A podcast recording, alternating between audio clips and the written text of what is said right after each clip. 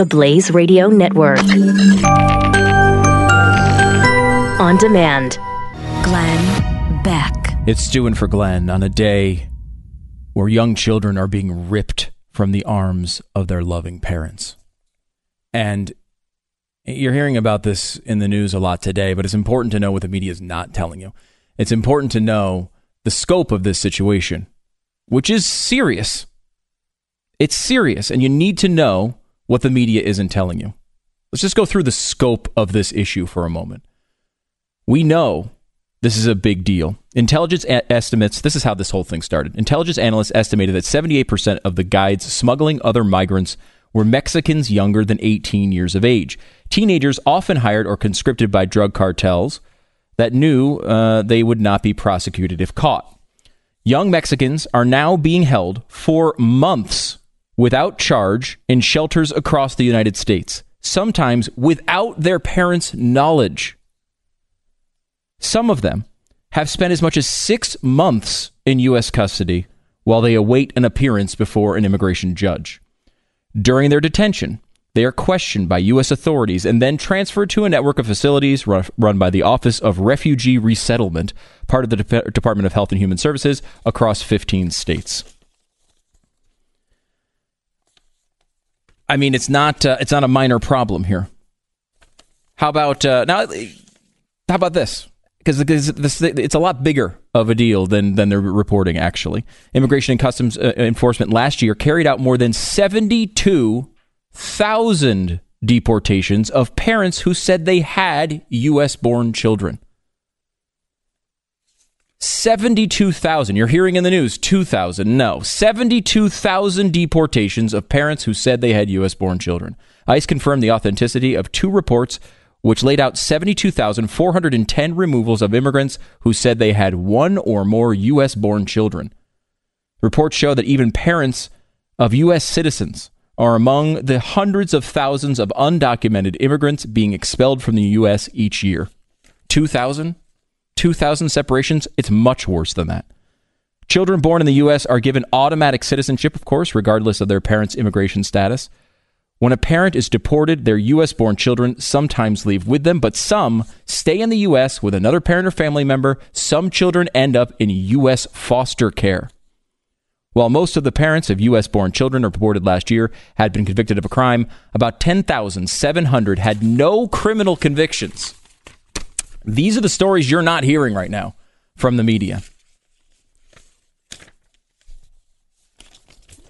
There's one other detail you should probably know. Those stories were from 2015 and 2013. Uh, you might not have heard those stories because those stories were stories under the Obama administration. 72,000 deportations of parents who had U.S. born children. Hundreds and hundreds of children held in facilities. I love this. This is one of the uh, one of the uh, Mexican children who crossed the border, uh, and, and, this is often what happens: is they they cross the border as uh, people who are working for drug cartels because they knew they wouldn't get prosecuted, they knew nothing would happen to them, and they were being held in these shelters. Listen to this. This is in November. Oscar uh, Jaime Rodriguez Mendoza, a 16 year old from the border town of Reynosa, left for the United States and didn't come home. We didn't know what happened to him, said his mother, a 37 year old clothing vendor. She finally learned that he had been sent to a shelter in California. From there, he was allowed to talk to her by phone every night for 10 minutes. Oscar told his mother that the kids were grouped by risk behavior purple, yellow, green, and that some couldn't leave the facility. Oscar, however, was a purple, he told his mom, with the least restrictions. On one occasion, he got to go ice skating. I love this quote from his mom, though. It's a type of punishment so they won't cross as much, his mother said. For me, sincerely, it's okay. It will discourage him from doing it again. That is the point here, isn't it? That is the point. It is a deterrent. And while it gets ugly at times, uh, it is obviously something that is a messy situation on the border. These stories from 2013, 2015 show that these, these issues have been going on for a very long time. And this is where we are now. And I think we should kind of take this story all the way through because we're at the point where everybody's jumping on the bandwagon. Everybody's tweeting about these children. 2,000 children ripped from the arms of their parents. It's being repeated over and over and over and over again. The left is saying uh, it's a brand new policy. This is a new policy. Trump is doing this on his own. The right is kind of saying, well, there's nothing new. There's nothing new here. And there is a bit of truth on both sides of this. There is no evidence this is a brand new topic. We'll go through this uh, today. But in every story about this border separation issue, when you bother to read to paragraph 9, to paragraph 12, to the depths that no one ever goes, paragraph 14 and 15, what you see over and over again are these issues are not uh, are not new. You can go you can just dig through this and find them and you'll find that these numbers like for example, this is let's see. Let's count the paragraphs in the Washington Post, shall we? Paragraph 1, paragraph 2, paragraph 3, paragraph 4, paragraph 5, paragraph 6. Paragraph 7, paragraph 8, paragraph 9, paragraph 10, paragraph 11, paragraph 12, paragraph 13, paragraph 14, paragraph 15, paragraph 16, paragraph 17, paragraph 18, paragraph 19. Ah! Here we are, paragraph 20. Now remember, the story is that 2,000 kids have been separated from their children, from their parents, right? Ripped from the arms. Huge new problem based completely on a new policy. That is the, that's the take. Here is paragraph 20 of the Washington Post story. As of Thursday, 11,432 migrant children are in the custody of the Department of Health and Human Services, up from 9,000 at the beginning of May. So, is this a new story? Or is this a increase on something that has been going on for a long time? Again, 11,000 in custody, up from 9,000 at the beginning of May. So, the idea that this is a new thing is blatantly false. Okay? This is something that has existed for a long time. It is always the policy when you are prosecuting someone to separate them from their parents. If not, we'd have toddler jails all over the country. Right? This is not a this is not a wonderful idea, and we'll get to the toddler jails and what they're like in just a little bit there is a huge uptick, however, in this. It's disingenuous, I think, for and many of the people on the right are doing this and saying that there's no change. This is an old policy. There are elements of it that have existed for a long time. There's an existing law that has been on the books for a long time, uh, but the uptick has gone from about 100 a month as far as family separations to about 1,200 a month. So it's a big change, and the change. Uh, is is understandable when you look at the motivations of the Trump administration. What they're trying to do is incentivize people to say, you know what is a terrible idea is crossing that border illegally. They want to let everybody know that this is not a good idea. But it's always, of course, the policy to separate a family when you're prosecuting them in a situation like this or in other situations. U.S. citizens have, it, have this happen to them all the time. Take it to an extreme for a minute. And I'm taking the most crazy crime I can think of intentionally to make a point. Uh, are you comparing serial killers to people crossing the border? These wonderful families who are just looking to make their lives a little better? No, I'm not. But listen, let's take a serial killer. Okay? A serial killer gets caught. They have a couple of kids. Little Bobby and little Jenny don't go to prison with mommy serial killer. And yes, it was a female serial killer. That's just the Me Too environment is happening yet again on this program. It is always a policy to do that from everything from high level serial killer type crimes to low level drug crimes. If you don't pay your taxes for a long enough period, guess what they're going to do? They're going to take you and separate you from your family. That is what you do. You don't put the kid in prison too. That's not what you do. You separate the family. What's new here is that the Trump administration has looked at what has happened since it began. And what has happened is Trump talked very tough about the border in the campaign. When he became president after his election, largely on these border issues, there was a big decrease in the amount of people crossing the border. And that tough talk works for a period, right? Tough talk is something that can encourage people to not cross the border. However, tough talk doesn't last forever. And when tough talk was not backed up by policy changes and big things, the numbers have increased. They've bounced back. And this is angering Trump and the administration. They're trying to do something to disincentivize people from crossing that border illegally. So, what is new is that everybody's getting prosecuted now. There's a zero tolerance policy. However, it's a law. Laws are supposed to have uh, very easily identifiable consequences. If you have a law that no one knows how it's going to turn out when you break the law, well, that's not that's not a good law. You're supposed to have something on the books. When you do A, B happens. That's how this is supposed to work. So now they've decided to actually prosecute this law that has been on the books. Yes, there is a change. The change is they're not ignoring this law anymore. Right? That's that is a big change. You know, there are ways to alleviate this issue when you talk about people who have um, uh, separated families. There's a way. There are ways to alleviate it. The chosen way to alleviate it over several past presidents has been to ignore it, to just let them go, to say we'll see you at a hearing in three months that we all know they're not going to show up to. That has been the policy for many many years, and that is changing. That's what's changing. That's what you're feeling in the media. And this is the heat they're trying to turn up. They're trying to make this into a really emotional issue. Uh, Republicans are supposedly going to confront him on this tonight. It's bad press. They don't like it. How much of this can he heat up? We'll see. We'll see how much uh, uh, of a tolerance he has for this. But this is the law. This is what you're supposed to be doing.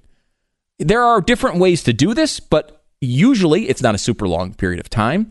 You know, these cages that they're showing are that's completely misleading. It has nothing to do with this main story. And we'll get into that later on in the program. 888-727-BECK is the phone number if you want to get involved. But that's what we, we need to crystallize here. The, the media is talking about this is as if it's an issue with the separation of the parents. We all know everybody supports separating parents from children when they commit crimes, right? We all know that. The serial killer. The, when you go to prison, you don't bring the kids to prison. Everyone supports this, right? You don't want the kids to go to prison with the parent. The issue here is different. It's not about the separation of parent and child. That always happens in prosecution cases.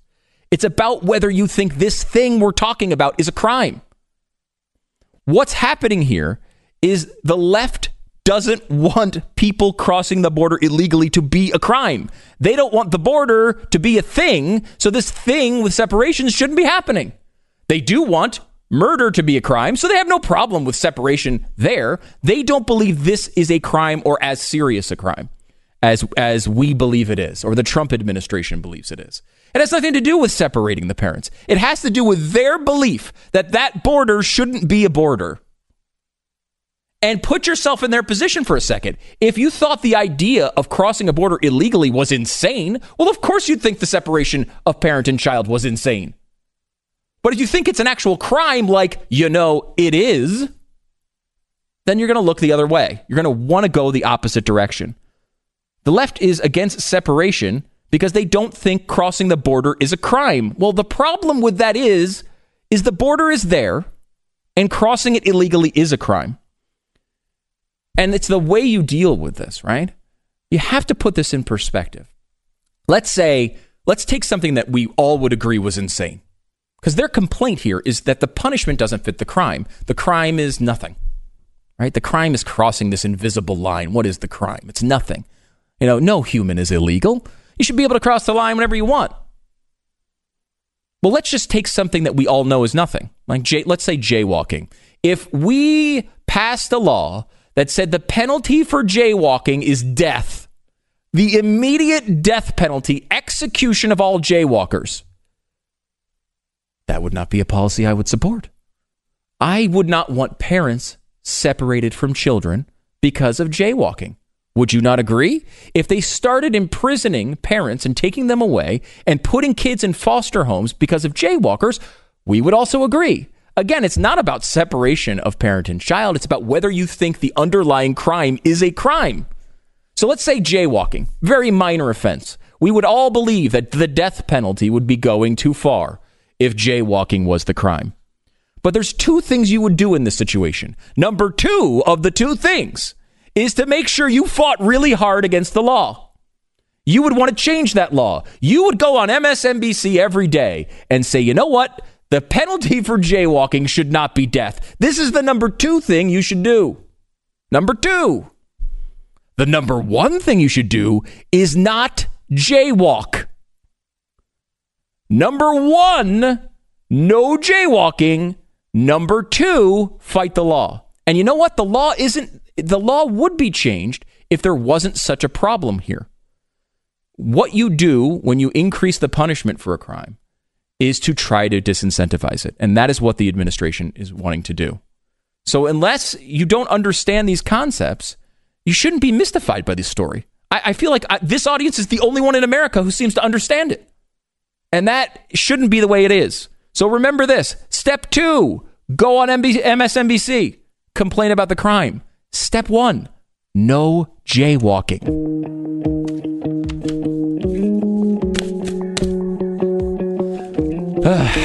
Glenn has museum disease and we'll be back hopefully tomorrow. He's not feeling well after a very long weekend, a very cool weekend. If you went to the museum, we'd love to hear from you today. 888-727-BECK. Also on this issue of children being ripped from the arms of parents on the border. We want to talk about that as well. Sponsor this half hour is uh, Casper. Can you imagine taking a car on a 100-day test drive? I would love that because then you can just return it. 100 days and then just keep returning it. That'd be awesome. Or getting a pair of shoes and having 100 days to walk around and feel how comfortable they are. Well, that's what Casper's doing. They're giving you 100 nights to test the Casper mattress in your own home with their 100 night sleep challenge. 100 nights is a long freaking time. laying down in a mattress store for an hour is not going to do the job. Casper mattress has a unique combination of foams that provide the right pressure and relief and alignment so you feel perfectly balanced and comfortable. It ships free right to your door. You don't have to do anything. It's nice and easy. Uh, and the best thing is they'll come pick it up for free and give you a full refund if in that 100 days you're like, yeah, you know, it's okay, but I'm not crazy about it. I'm going to go a different direction. They're cool with it. They're willing to take that uh, take that on because they know you're going to love the bed. Take Casper's 100 night sleep challenge and you'll love your mattress as much as Glenn loves his, guaranteed. And right now, if you go to Casper.com and use the code BECK, you're going to save $50 on select mattresses. This code is BECK at Casper.com to save $50 on select mattresses. Casper.com. Terms and conditions apply. It's Stu in for Glenn. He'll be back tomorrow. Uh, everybody's getting on board with this immigration thing right now. You get everyone's tweeting about it, saying we have a Laura Bush thing coming up. We'll talk about here uh, her feelings on this issue. Uh, but uh, Planned Parenthood has also uh, been involved. They've tweeted on this. Uh, they say, "In your hearts and minds today, all of our in our hearts and minds today, all the fathers and parents who have been separated from their children at borders, keep families together." Hashtag Father's Day. Now, I'm pretty much what you'd consider a First Amendment absolutist. Okay. I think uh, the First Amendment is a really smart policy, a required policy in the United States if you care about the Constitution. But I do have one limit. Free, free speech has its limits. We've talked about uh, fire in a crowded theater. That's one limit. Here's the second limit. This is really my only limit, I think. Planned Parenthood doesn't get to celebrate Father's Day you just you give up certain things when you decide to be an organization that's going to abort 300,000 babies a year. The first thing you give up is your right to Father's Day. It's number 1 on the list. You can have all the other holidays you want. There's lots of good holidays out there. Flag Day, for example. Just I mean, fly that thing proudly. Any flag you want.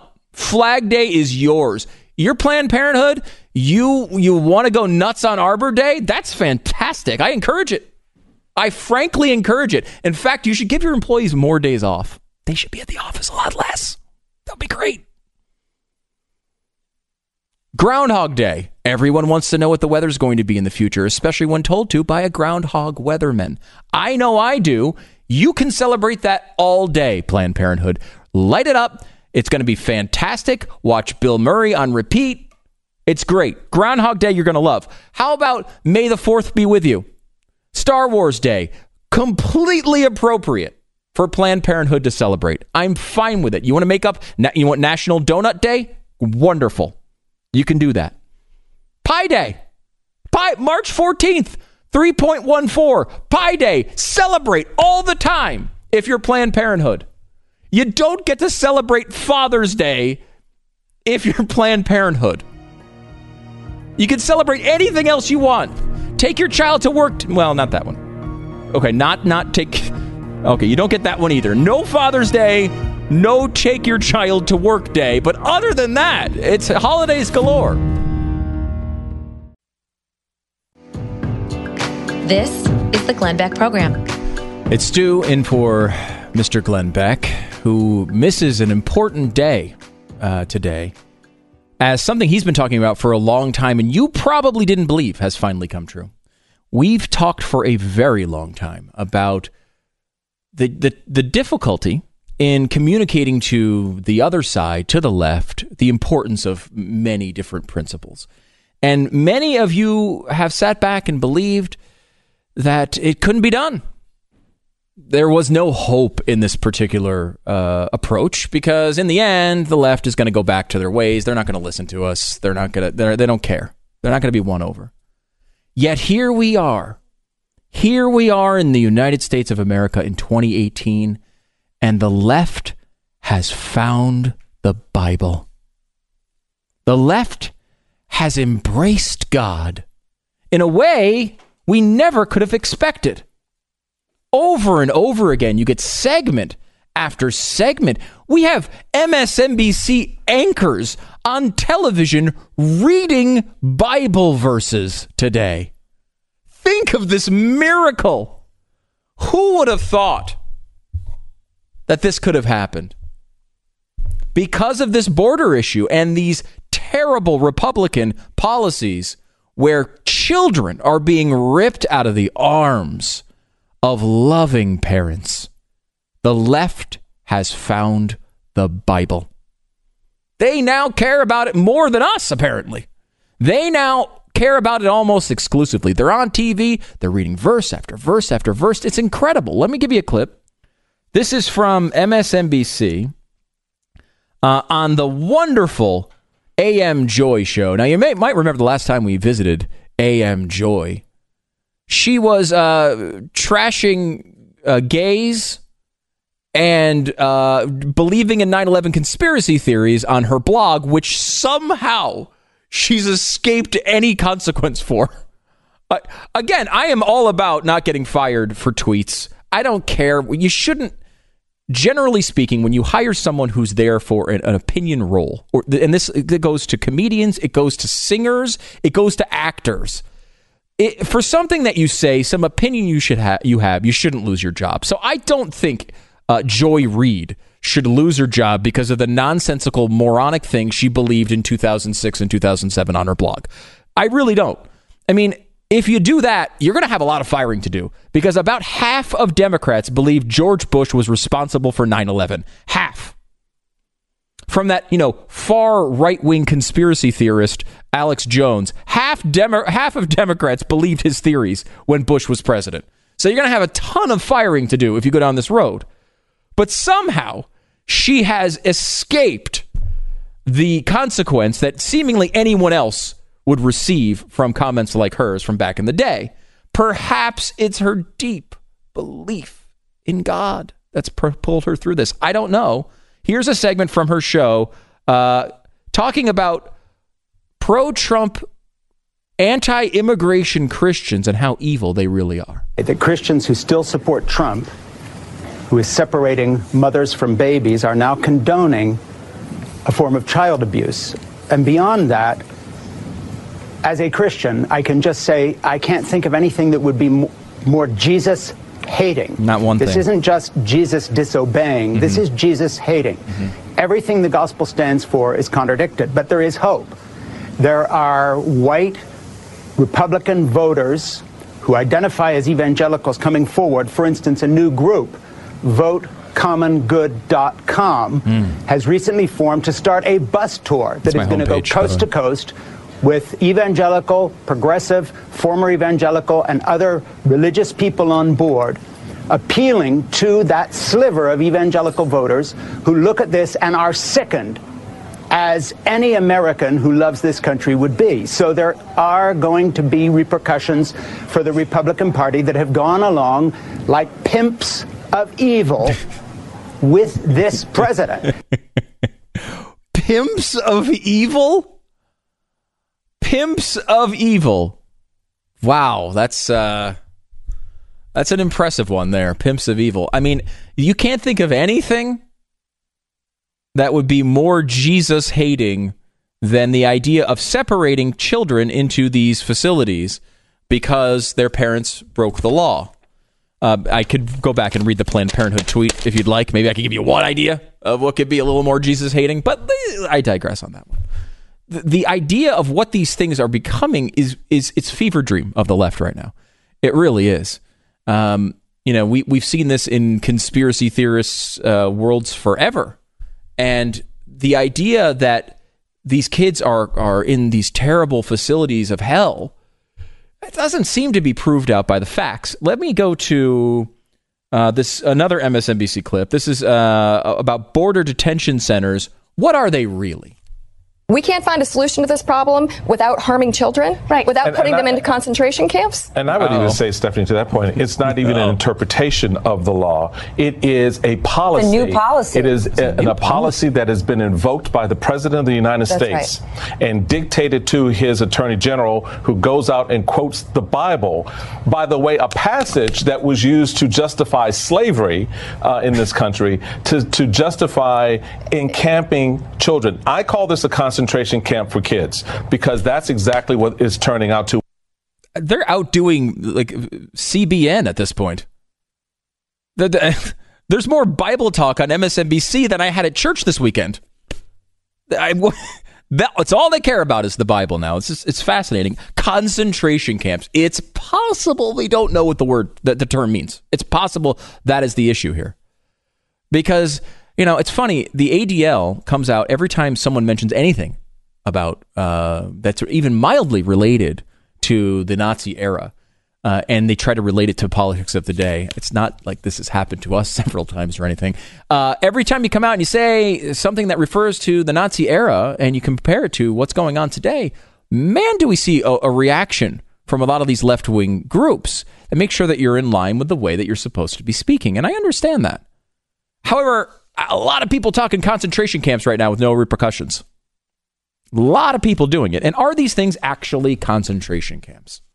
I'm fascinated by this because what you have is a is a difficult issue. If you decide to enforce this law, which is the real thing they're complaining about, as, as we talked about in the first half hour, you can go back and listen to the podcast if you want to get that breakdown.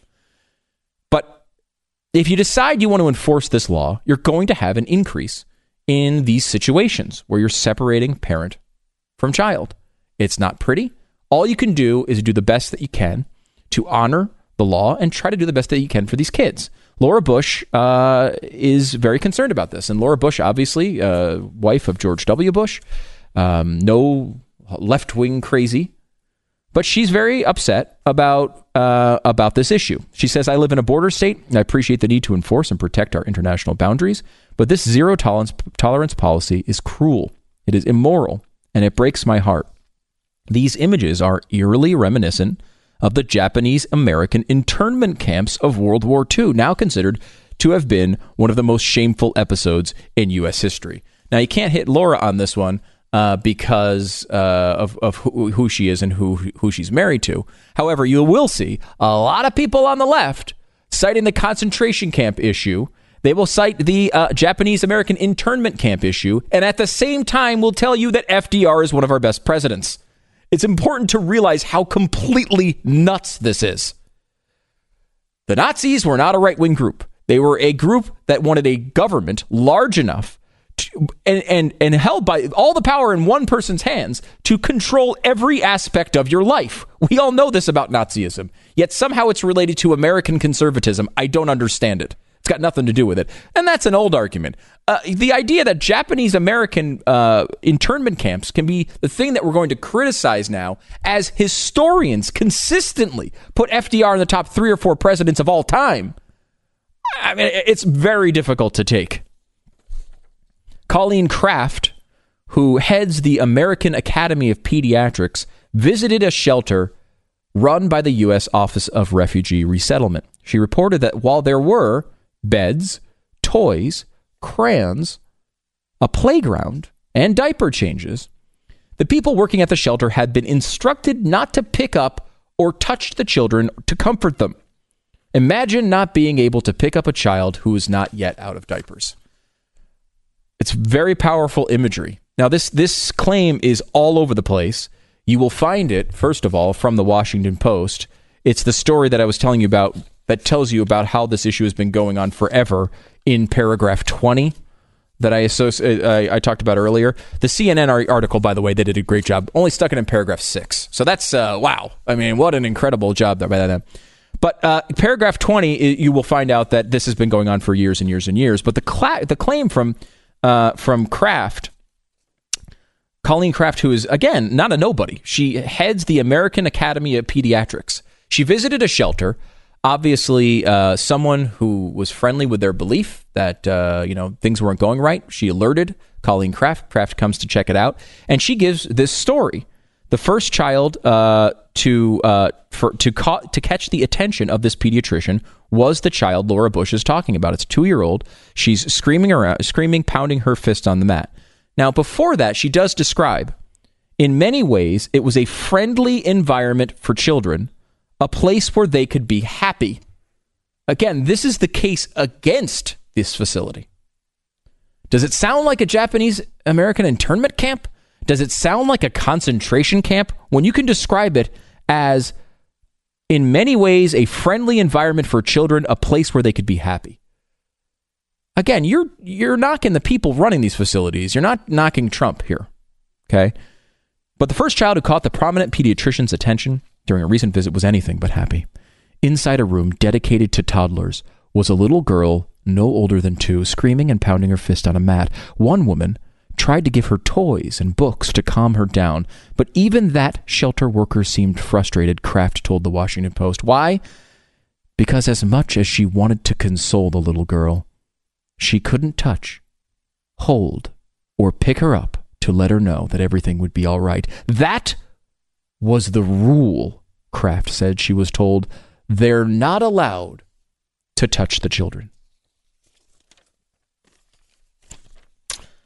Not allowed to touch the children. Now, I happen to be a, a parent of two. They were young at one time. Both of them actually were two at one particular moment in history. And I'm trying to figure out how you change diapers without touching a child. How do you do that exactly? How do you pick them up and put them on a changing table without touching them? The rule is you can't touch them or pick them up. But they are, their diapers are being changed. So these guys, I don't know if they're using tweezers or do they have some, do they have the little grabby claws? And they could actually pull the, the little pieces of tape off to change the diapers? How exactly is this process occurring? You're telling me that, look, there are some times you look at a news story and you say, This is why I believe this happened. This is why I believe this happened. This is why I believe this happened. This is why this isn't okay. This is why this is okay. Other times you need to look at something purely on its face and, and, and do your best to analyze the situation. And this is one of those times. Sometimes you just come to the conclusion that that's just a lie. Maybe it's not. Maybe we will find out that some bureaucrat has designed a policy in which they are telling workers at facilities that they can change diapers but not make contact with the baby. Perhaps there is some magical policy that has been created in which, honestly, some insanely heartless individual would say, while all the other kids in the facility are having a good time and, quote, seem happy, the one child who's having a trouble can get no love or consoling attention from the workers there. I know that I drop my kids off at daycare occasionally. I uh, have babysitters. We have uh, places like camps not internment camps, not concentration camps, fun camps. Camps where they do art, camps where they play sports, camps where they have fun. And occasionally, eh, like every kid on the planet, one of them has a meltdown. You know what happens? Even when the workers there are 17 year old high school students that don't have kids and probably have barely babysat in their life, they console the child. First of all, they do it whether they're told they're able to or not. But second of all, there's no it doesn't seem possible to me. that there's any way a policy has been designed that you can't console a child. If that is true, it's obviously wrong. But on its face, let's call it out. It seems like it's just flat out a lie. I don't know if she was lied to. I don't know if the worker was lying to her. I don't know what happened, but that just doesn't pass the sniff test. Teeka Tiwari has a, uh, a, a wonderful course about cryptocurrencies, and it's designed for people like me, dumb people like myself, morons who put their money into certain cryptocurrencies that they don't understand at all. That's me. I, uh, I do invest a little bit in cryptocurrencies and I think they're really interesting. I think uh, you know Glenn said it a bunch of times. If you, you know if a hundred bucks is something that you can afford, a cryptocurrency is a cool place to be because you know there are times where it's went up 20, 30, 40 times, but it's still up by a lot. Teeka Tiwari decided to uh, d- design this course with us. Um, we were like, hey, can you explain this to morons like us? And he did. He's a former Wall Street trader. He's done a great job with this course. Has got a 97% rating of, of Glenn's listeners, which is fantastic and he designed this course. You can take it for free at smartcryptocourse.com. Smartcryptocourse.com. This is an exclusive Glenn Beck course. I think you're really going to like it. If you're like me, you put into cryptocurrencies and then they go out of business and you, you're supposed to register or something and you lose all your money. Eh, this happens to people like me that don't take this course. Go to smartcryptocourse.com or 877 PBL Beck, 877 PBL Beck. Jimmy Kimmel lost to Ted Cruz at basketball. He played Ted Cruz at basketball and lost. Jimmy Kimmel lost to Ted Cruz at basketball. Jimmy Kimmel lost to Ted Cruz playing basketball. Glenn Beck. It's Stu in for Glenn. He's out. He broke both of his thumbs using his iPad too much. A lot of times we talk about politics and topics that relate around politics, and uh, they don't necessarily affect you. You get kind of hyped up about some issue, and it doesn't actually affect you all that much. This one, I think, does. I think this one will hit you right at home. I know it does for me. And it even does for Simon Cowell. Yes, Simon Cowell apparently has not touched his smartphone for 10 months. 10 months. He, uh, he, I mean, here's a guy who, you know, probably needs to be connected a heck of a lot more than I do. He says uh, the thing I get irritated with is when you can't have a meeting and everyone's on their phone. When you ha- you have a meeting and everyone's on their phone, you can't concentrate. He goes on to say that he's given it up and it's made his life a lot better. I don't know. I mean, I every time I hop on my phone, I think to myself, life would be better if I was not on my phone. Do you have that feeling a lot of times? You, like, you're, what are you getting out of it? My wife is in the middle of um, a self imposed Facebook deletion off of her phone where she's taken a step and she's like, you know what? I, I don't like this. What do I get out of it? I keep going on it. I keep just cycling through the same people saying the same things and seeing the same pictures over and over again. Why am I doing this to myself? And she's deleted it off her phone. It's tough though because she's done this before. And then I get the three days later conversation where she tells me, Oh, look at this picture. This is awesome. I had to put Facebook on my phone to post it. It's so amazing. And that is what it is. We really are addicted to it. And I think there's two parts of this. It's one of just the constant being berated by social media and all of these uh, things that your phone does. And then on the other side, there's just the anger of the politics. And, you know, I, how many people do you get in? in I, was, I was talking to somebody yesterday who was telling me about how, you know, a friend of 25 years, 25 years, they disagreed on some policy issue with North Korea long time friends and coworkers for 25 years and then one unfriended the other because one was more friendly to Trump's North Korea policy than the other. That just doesn't feel like if they had that conversation together at work, they would have probably been completely fine. But this is a, I mean, it is, it hits you a lot closer than, you know, some random tax policy or you know some some little program that gets discussed for days and days and days and days. Those things are important, and well, we've you know talked about them a lot today. But I also wanted to talk to Catherine Price. She is one of my favorite authors, uh, author of the new book "How to Break Up with Your Phone." Also, Vitamania, uh, telling the truth about vitamins and the actual science behind them, which is an incredibly insane book that you would not believe.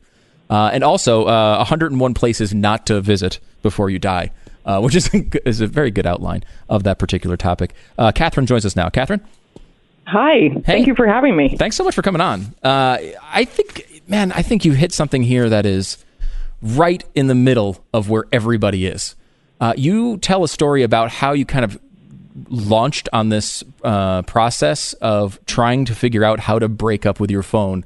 And it's a place that I know I have been, and I think every parent with young children has been when you kind of look down at, at, at your child and you realize you're paying attention to your phone instead of them. Can you talk, talk walk us through that story? Yeah, I definitely can. I, I also feel the need to say for your listeners that Stu and I have have been together in mm-hmm. the wonderful world of Stu, and I'm feeling very strange right now because I'm used to talking to you when my head is on a TV screen on some random man's lap. So just know that that's the image in my mind for this whole conversation. Uh, yes, of course. but um, yeah, I mean, I had had a baby about three years ago, and I noticed one night I'm sure this was happening more than just this night, but there was one night in particular when I noticed that she was looking up at me and I was looking down at my phone. And it might have been the sleep deprivation, I don't know, but I had this kind of out of body experience where I, I saw that as it would appear from the outside. And it really made me upset because I didn't want her first impression of her mother to be me staring at a device. And then, um, as you mentioned, I'm a science journalist, and so when I actually started to look into what was going on there, I realized maybe part of my discomfort is because I remembered this thing called the still face experiment, which is this thing where researchers had a parent interact normally with a baby for a minute and then spend one minute totally with a still face. You can find this if you Google still face experiment, but you might get really emotional because it's upset because the baby freaks out. You can see the baby go through all these stages of what's happening. I don't understand why, in this case, the mother is not responding to me and starts crying and flailing around and making this high pitched wail that is very difficult to listen to.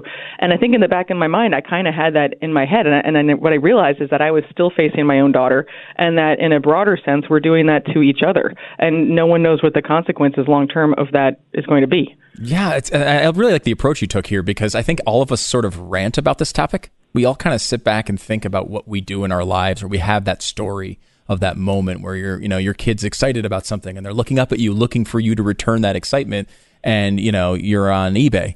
Um, and so yeah. it's just a terrible feeling as a parent. You really feel like you're not doing your job, and in many ways, you're right.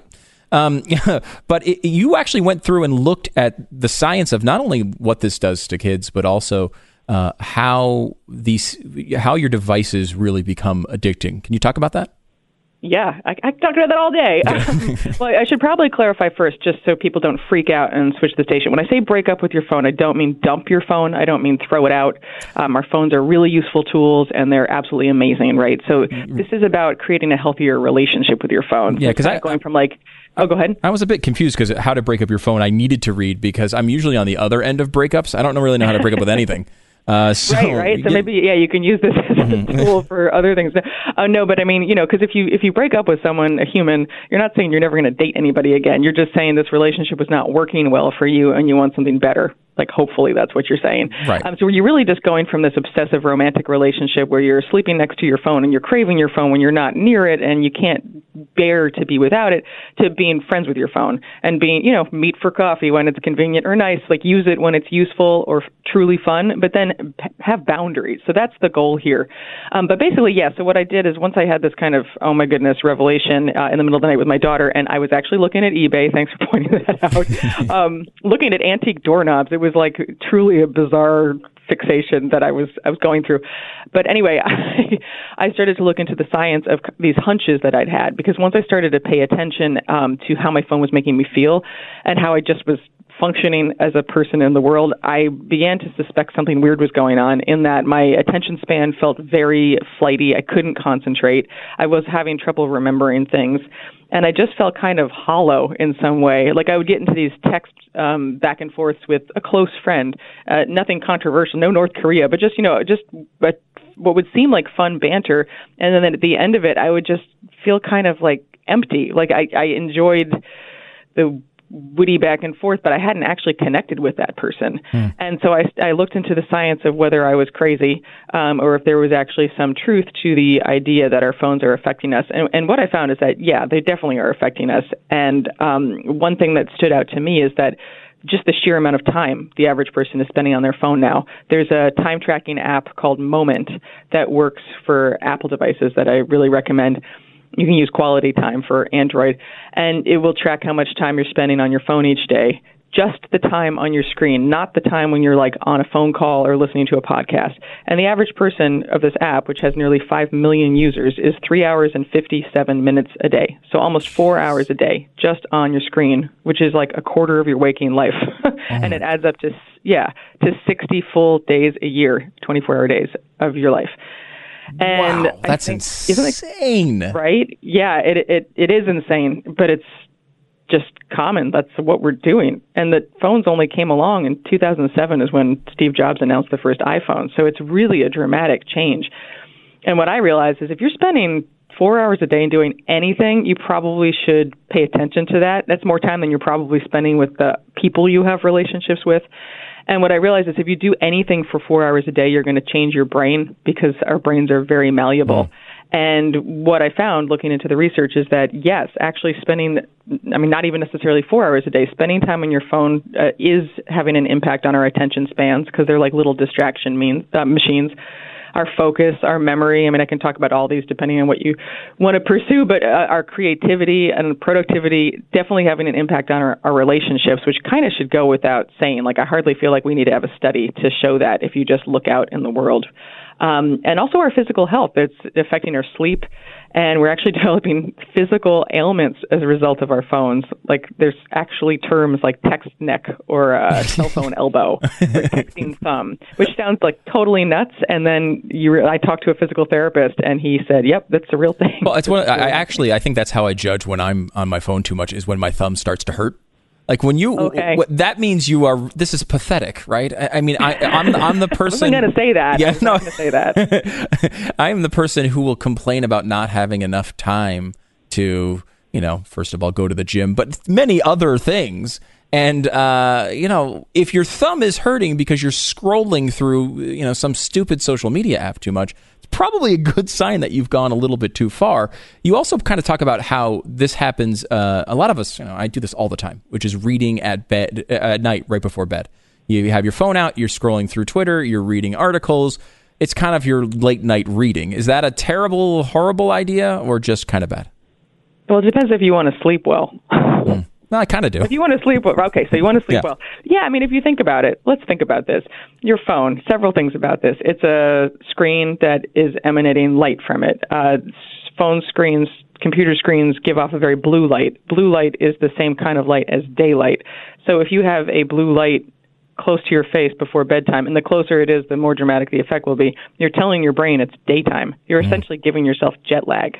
Now, uh, you know, there's night mode for for most devices, which switches the light to be a bit more yellow, so it removes some of the blueness, which is helpful. But you're still putting a light in your face right. before bed.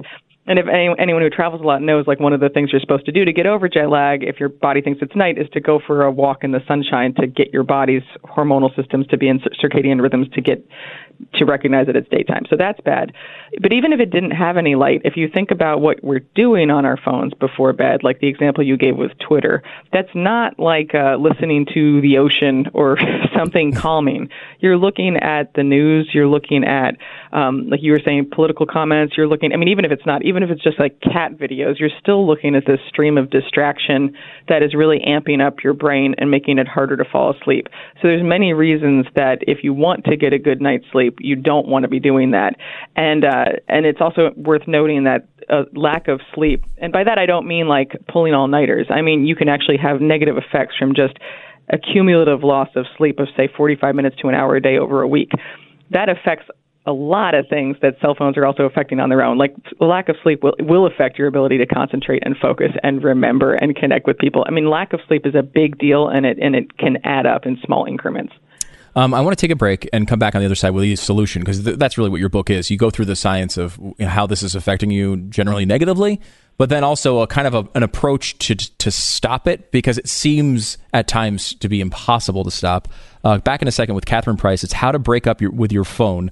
Uh, her new book, and it's a 30 day plan. So you know you know you don't have to be super duper committed. 30 days. You can get through 30 days of, of doing anything, with of course the exception of eating right, which is impossible. Obviously, we all know that. That's not possible. Triple eight seven twenty seven Beck is the phone number. Uh, Glenn is out today. He'll be back uh, tomorrow. So, homeowners, you're making great gains. This has been a great time for the market, man. If you've had, a, if you bought a house back in 2009 or 2010, especially, I mean, really any time. This is the highest you know we've seen uh, housing prices in a long time. Uh, home equity increase of 13.3 percent since the first quarter of last year. 13.3 percent since the first quarter of last year. That's insane. That's included, uh, according to the latest home equity analysis from CoreLogic. What does it all mean? Well, if you're a homeowner, your investment is, is really making you some serious money right now. Money that can be used to pay off debt, maybe fund some home improvements or pay off your kids' high interest college tuition. And if you're not a homeowner, well, it's a great time to invest in your own home. Get started today by calling the salary based mortgage consultants at American Financing. I went through the process with American Financing. These people are awesome. They know what they're talking about, they're going to steer you in the right direction. And you can go and talk to them and, and get advice, and, and they're going to be able to hook you up with a great deal. Call American Financing at 800 906 2440. That's 800 906 2440 or online at AmericanFinancing.net. AmericanFinancing.net. American Financing Corporation, NMLS 182334, www.nmlsconsumeraccess.org. Glenn Beck. It's Stu in for Glenn. He'll be back tomorrow. We're talking to Catherine Price. She's the author of How to Break Up with Your Phone. And Catherine, I had some news in the break. My wife uh, told me she downloaded Moment, uh, the app uh, that monitors your usage, which is a positive change, although she did text it to me. So that means she was on her phone telling me she was trying to break up with her phone. And I'm not sure if that's positive or not. That's really funny. Well, I was going to say about the Facebook thing and the installing and reinstalling whatever. I think that's okay speaking to wife of Stu right nice. now. Because, for example, yeah, I've got. Wait, what is her name? Lisa. Her, Lisa. You don't Lisa, have to call her wife Lisa. of Stu. She, that is how wife she usually goes. I am Lisa, Okay. wife of Stu. Wife of Stu. Yes. Um, no, I have a problem with email, and so what I tend to do, I go through these cycles where I take the app off my phone, and then I'll, and then I'm like, yeah, let me just check a little bit, and I'll go to Gmail on the Safari browser, and then I'll realize that that's a problem, and uh, then I'll delete everything, and then I start again. And but I think that's completely fine because basically you're aware of the issue like you know that it's a problem and you are aware of when it starts to make you feel bad again. So maybe the ultimate goal is to wean yourself off facebook entirely but i don't think that there's any point in making yourself feel bad about occasionally um, you know going through these cycles. It's just natural. So for me right now i've actually made it really impossible because now i've got the email app deleted off my phone and okay lisa wait for this one. There's an app called freedom which will block your access. You can choose what apps and websites you don't want to give yourself access to during particular times. So if you want to focus for a little bit, for example. Um, but anyway, I blocked Gmail for 24 hours a day so that now if I want to check email from my phone, I need to do all sorts of workarounds. um, but that, but that actually is a, I know we're going to talk about solutions in a second, and that's a big thing for listeners to be aware of is that one thing you want to do for yourself is just make it harder to do the habits that you're trying to change don't forbid you for yourself from doing them, but just make it harder. I call these speed bumps, like little obstacles that make you slow down so that if you choose to proceed, you know it's by choice. If I check my email on my phone right now, I know it's by choice because I have to do like six things to get there. Mm-hmm. And it makes a difference to not feel like it's a restriction. It's just kind of an inconvenience. And so if I really need to, I can do it. But otherwise, I'm not going to just kind of like habitually go and find my email app open or Facebook or whatever your problem app might be um, without knowing why, and then look up 45 minutes later and be like, oh my goodness, what did I just do with my life? Yeah, all right. That then that happens all too often. Um, Catherine, we've got about two, a little over two minutes here uh, to download about 30 days of information. You have a 30 day plan. Uh, can you give us a quick outline of it and, and, and tell people how they can kind of get going on this process? Sure. Um, well, there's a 30 day accompaniment on my website, phonebreakup.com. It's free, so you can sign up for that to keep yourself on track. But basically, the point is to become aware of your own habits. That's an important place to start. Don't just jump in by saying, I want to spend less time on my phone because that's not really a goal. That's just a random statement that feels like a diet, which isn't fun. so ask yourself, what do you want to do instead? What do you want to do with that, with the other part of your, with your time, with your four hours? And then set up your environment once you have that goal in place uh, change your environment on and off your phone to support that. So make it more difficult to get sucked into your phone. I've got lots of suggestions on that in the book. Uh, like turn off notifications, only have tools on your home screen, not temptations. Uh, delete your problem apps and just use them from the desktop. But then also make changes to your physical environment. So like if you're trying to read more before bed and you always check your phone, charge your phone somewhere else and then put a book that you want to read on your bedside table. So anytime you remove a trigger for a negative habit you're trying to change, be sure you put back a positive one. And then just start paying attention to how you feel when you're on your phone. I think that's one of the biggest suggestions I can have. Just notice if you actually feel good when you're done or while you're using it. And the very act of paying attention is actually a really powerful, scientifically proven tool for behavior change.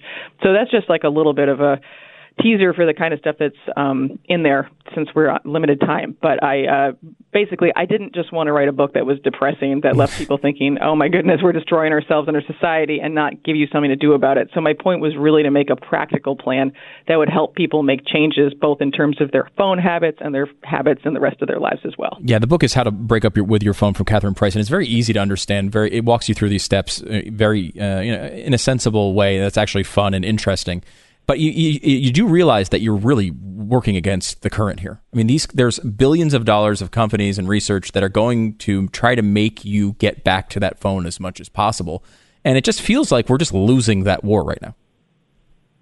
Well, that's a depressing way to end, isn't it?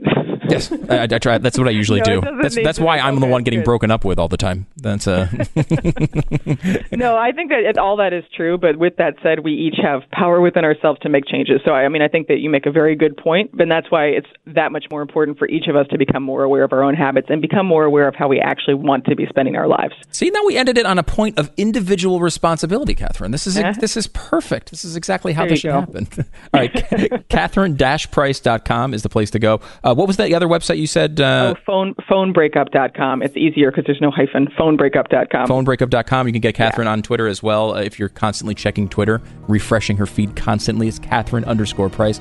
Catherine, thanks so much. Really appreciate it. Thank you so much for having me. Have you ever been out in the real world and you bump into somebody who listens to the show? Hey, I listen to the Glenn Beck show too. Really? So do I.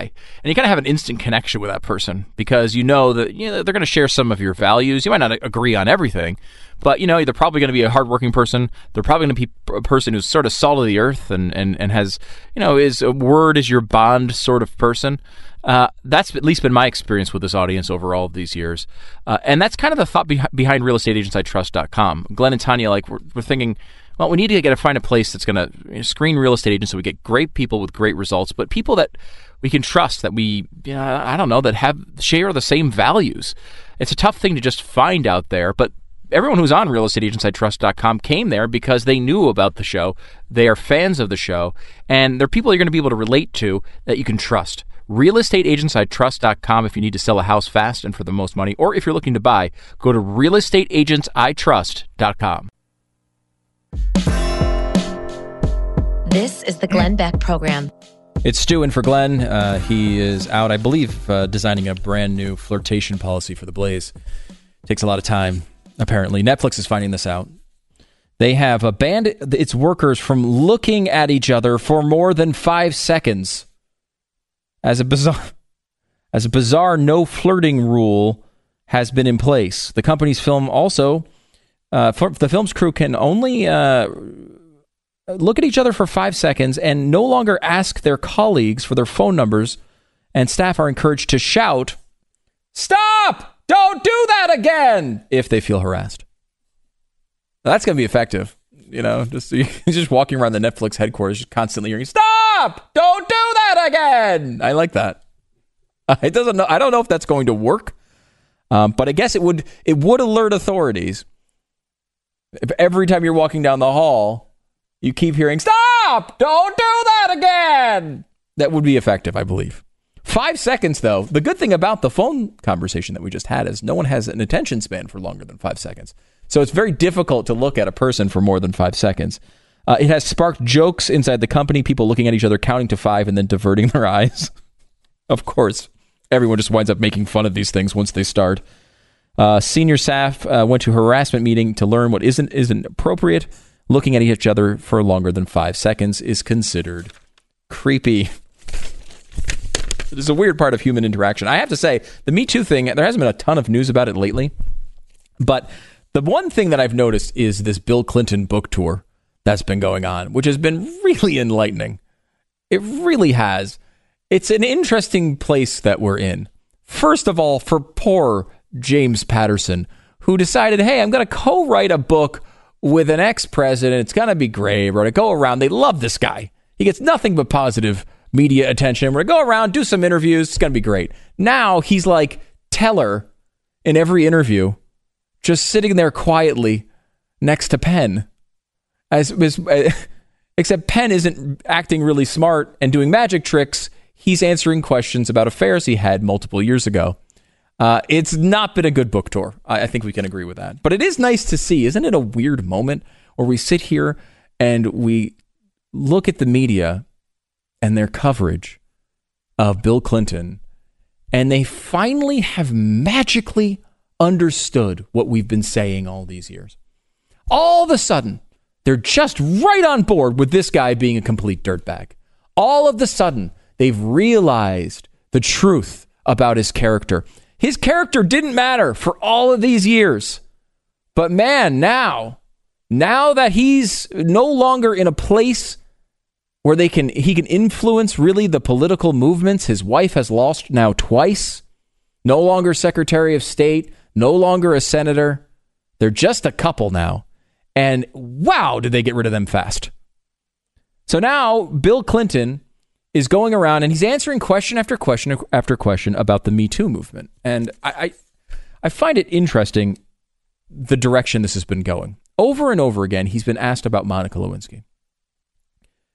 And this is something that I think might be controversial, but we need to we need to understand it before we go forward here. Monica Lewinsky is not a victim in the Me Too movement. Juanita Broaddrick, you could absolutely say she's a victim in the Me Too movement. Paula Jones, absolutely. Kathleen Willey, absolutely. You could talk about all of that. But is Monica Lewinsky a victim? This is the one they keep talking about over and over again. Monica Lewinsky, this affair from all these years ago. They act as if she was some unwitting victim. Juanita Broaddrick was, if you believe her story and many seemingly all of a sudden do. But I mean, she told a passionate story about how she was victimized by Bill Clinton, and there was no question about it. If you believe the story, she absolutely is a victim of a serious crime. Is that the case with Monica Lewinsky? Monica Lewinsky was a willing participant in an affair with the president. She was not only a willing participant, she was an excited participant. She was into it. This was not a thing where he was pressuring her. That's not what happened. And people try to say, well, come on, it's the president of the United States. And uh, she's a 23 year old woman. Yeah, she is a 23 year old woman. If you're a 23 year old woman out there listening, do you feel like you couldn't make that decision? Do you feel like you shouldn't have control of your sex life? Do you feel like you shouldn't be able to make those choices for yourself? Is 23 years old. Do we not demand out of a 23 year old that they make their own decisions? Now, it's one thing if this goes a different direction. You know, if, if it gets to be a point where he, he is forcing her in some way to do something that she doesn't want to do, well, by all means, me to it all day. That, eh, absolutely. As is the case with all these other women that have been tossed away by the left for so many years. But Monica Lewinsky, are we taking agency away from 23 year olds now? Joan of Arc was a national icon, a war hero, and was canonized as a saint of the Catholic Church. She was also dead by 19 years old. She got all that done in 19 years. How about uh, Sacagawea? helping Lewis and Clark, 16 years old. Cleopatra ruling Egypt. Annie Oakley. There was something uh, really, really cool stuff for Annie Oakley here at the museum that we had this weekend. Uh, and if you happen to go to it, uh, feel please feel free to call in and tell us uh, what you thought because we met so many great people here. But I mean, here is someone who at 15 years old was was winning national, incredible national competitions, beating the best marksman available. And she was much younger than Monica Lewinsky. You want to go a little bit more modern? Katrina Lake. She uh, worked in venture capital. You might not know her name. She went to Harvard Business School. She came up with the idea that would soon turn into Stitch Fix, a company now uh, uh, valued at $2 billion. Juliet Brindak. She uh, was 16 years old, sold a book of 100,000 copies. Uh, Cathy Tie published her first research paper at 16. The founding the company that she founded is helping researchers understand the function of genes and keep track of gene variants, just like my hobby. Basically, are the same people. Have you heard of Malala? She, of course, defied the Taliban in Pakistan, demanded that girls be allowed to receive an education. She was shot in the head by a Taliban gunman in 2012 and survived, went on to win the Nobel Peace Prize. We're going to act as if women can't make their own dating decisions at 23 years old? Is this real? You know, that is essentially what Monica Lewinsky has been saying. She was a victim of the power structure. And this is a, you know, look, relationships are strange. The way we interact with each other is is weird. But power is part of the package. It is part of the package when you like someone. You know, some random uh, computer programmer meets somebody at a bar, they have a nice little interaction, things are going okay, but not that great. The person seems smart, she seems okay. Halfway through the conversation, he discovers she's a VP at Google. Think that helps or hurts the, his impression of her? It helps right? It does. It's not because he wants a job from her. It's not because he wants to be able to scam her bank account and maybe get a couple of free trips. I mean, some people do these things.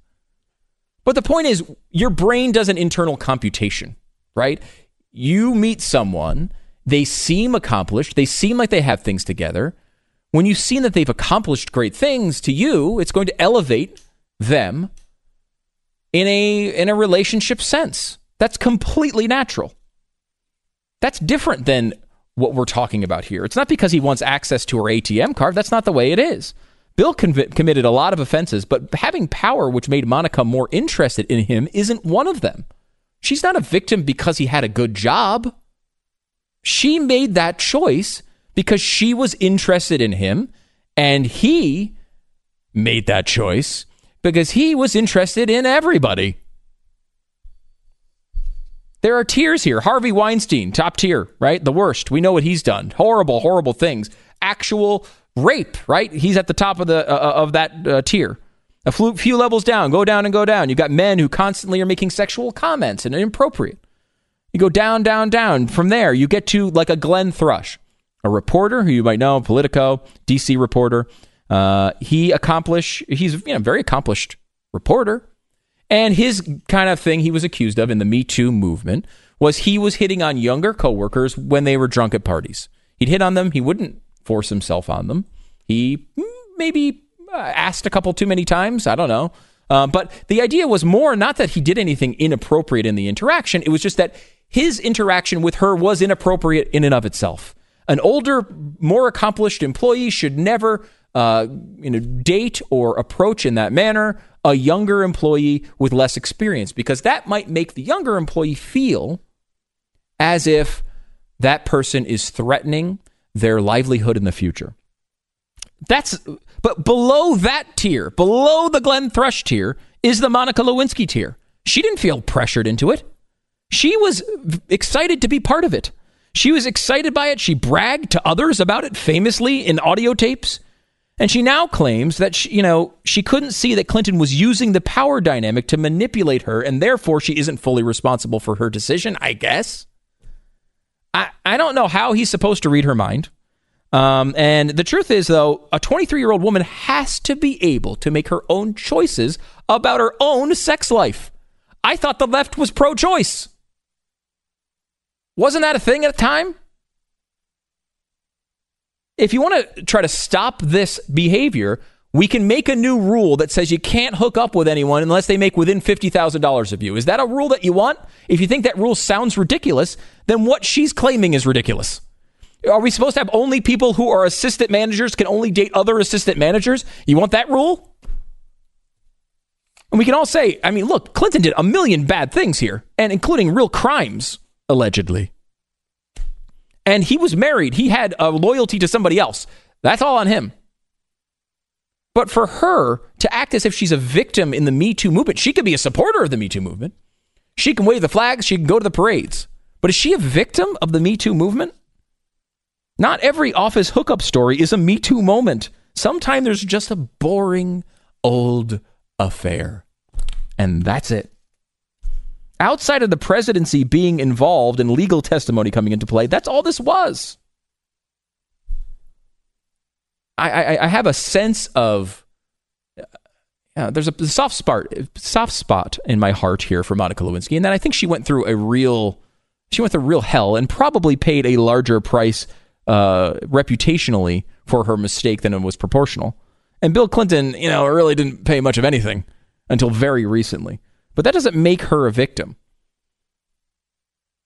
At least of Me Too. It might make her a victim of, you know, Jon Ronson, his book, uh, So You've Been Publicly Shamed. I think she's a victim maybe of that. But this is a different thing, and we shouldn't confuse them. You know, the power structure is one thing, but personal responsibility is another. And if we're deleting, we're already giving people access to their parents' insurance until 26 years old. At some point, people need to turn into adults that make decisions on their own. 23 years old. You're working at the White House. That seems to be enough time. We all take responsibility for our own actions. And just because there's a new movement of real victims who have gone through much worse things than an office affair does not mean that we should include Monica Lewinsky in the middle of it.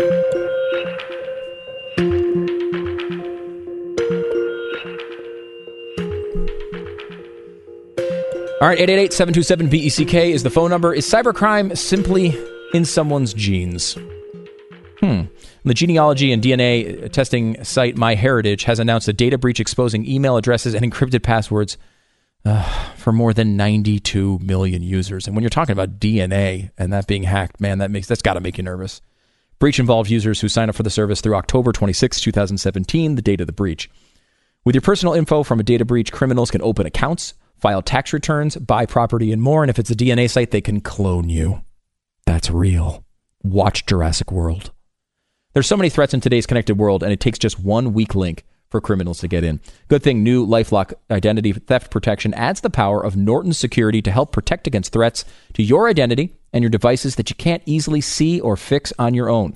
No one can stop every cyber threat, prevent all identity theft, or monitor transactions at all businesses. But new Lifelock with Norton Security can help uncover threats that you might otherwise miss. Go to lifelock.com or call 1 800 Lifelock and use promo code BECK for an extra 10% off your first year. That's promo code BECK for an extra 10% off. Glenn Beck. Let's go to Catherine in Utah. Uh, welcome to the Glenn Beck program uh, with Stu. What's up, Catherine? Good morning, Stu Steve. Yeah. Good morning. Hey. It was so nice meeting you and Glenn on uh, Friday night. It was a really nice time, and uh, the film, watching the film was great. Thank you so much for coming to that. I mean, that was a the museum was a huge success, sold out for the whole weekend. Uh, you know, if you didn't get any of the behind the scenes stuff, if you weren't able to make it here to Texas, it's worth going back and looking at it because some of the stuff that was here was incredible. It was, yeah, yeah. We I wish we could come back, you know, for more time because it was kind of late night when we went to the museum, but it was uh, just fascinating. And you had a thought about Monica Lewinsky as well? Yes, yes. Um, you know, I was in the Navy, and uh, there was a, you know, senior chief that changed my career for, for, for horrible, um, because when you went to this place, he said you can play Big Daddy with me or not. Yes. I chose not, and he gave me the worst evaluations, and my career, you know, if you don't have the top evaluations, of course, you don't get advance and stuff. And here's the leader of the free world. Um, yeah, she she didn't choose well, but I can understand, you know, that power and things like that. And he could have ruined her life if you know she, you know, look at what happened to the other women that tried to deny him. Sure. I mean, that's not necessarily bit, her. a little bit of me too, right? And I understand that. I mean, I, look, it was not a good situation, and thanks for the call, Catherine. I don't think that's her claim, though. Her claim is not that she felt pressured into doing this unwillingly. Her claim was, she, you know, at the time she really liked it, and then later on in life realized that she probably shouldn't have been won over, and he should have realized she had too he had too much power. That's just that's retroactive justice to me. Glenn Beck. It's Stu in for Glenn Beck today, uh, and as you may know, Glenn told me everything I he taught me everything I know about radio. And so tomorrow he's going to come back and teach me this lesson he's taught me many times, which is when you start an hour, you're supposed to start with the most important information, a very important story. You want to you want to lead the hour with something that's going to grab people because it's vital to their day. Let me attempt the opposite here. Let me instead give you a very unimportant story. A story with absolutely no significance to your life at all, no relevance whatsoever. But it makes an important point about the media. Goes back to a, a boy named Jacob. Jacob had a big day. He was graduating with a 4.89 GPA. His mom wanted a cake to celebrate the, the graduation. And she goes online to order a cake at Publix. Now, Publix is a grocery store in the South, if you don't know what that is. So she wants the cake to say summa cum laude. Okay, seems like an easy request. Congratulations to the kid. Summa cum laude. She types it in, and the middle word becomes banned by the automated system and leaves three dashes. Okay, now you can look. This is a completely understandable policy that Publix would have. A grocery store does not want that particular word to be on a cake in 99.9% of all circumstances. It's going to be a prank, it's going to be something vulgar. It's not an appetizing word to put on a cake. It's just you don't want anything you don't want anything going with that. But there's a special notes section here where mom explains what summa cum laude is. Now, that seems like that should be enough. She put some time in, she bought a cake, she wants to celebrate summa cum laude. She puts uh, the information in, she puts the note in explaining what it is, should be enough for the mom, right? And that's where our story is gets controversial because you think, of course, if I think if there's a real worry about the situation, I would check the cake, but the mom was busy and she sent someone else to get it. You'd also think if you had a big worry about this particular moment coming out the right way, you'd check the cake before the party. But no, mom instead to get she gathers everyone around the closed box that has not been opened and apparently unveils to the masses this cake. And it supposedly says, for the first time, Summa blank, blank, blank, laude. And this is the thrust of the story. You're supposed to be outraged at Publix because they screwed up this poor kid's graduation. This big, evil, stupid corporation senselessly, prude, ruining this kid's day. That's what you're supposed to believe. But this is the type of story that should not be a story. It should never, ever be written, especially by the Washington Post. We all know that this is just a quirk, right? It's not the policy of the chain of supermarkets to avoid Latin phrases that praise academic achievement. That's not what they're going for. We're just supposed to be outraged about it anyway. This is what Glenn is always talking about addiction to outrage. This is what it is. This is an even more pathetic version of the story where someone eats at a restaurant and checks their receipt and like the name for the customer says like fat slob. And of course, that's a story that gets passed around the internet for a few days and everyone's outraged. And yes, I suppose if a chain of restaurants decided to insult all of its fat customers the same way, that would be a story. But here's the thing we need to realize we all have too many important things to deal with in life.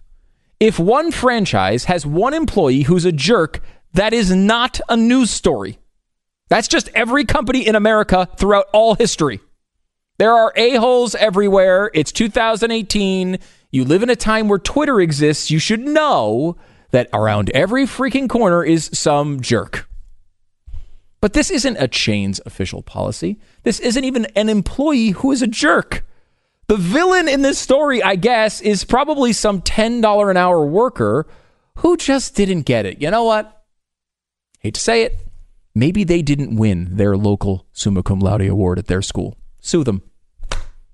So now you've taken the voice of the Washington Post and made a villain over some hourly employee who probably either made a mistake or was too distracted to notice or thought there was a policy that existed for a reason they didn't understand, and they wrote a word in icing that you didn't like, or didn't write a word that you wanted on the cake.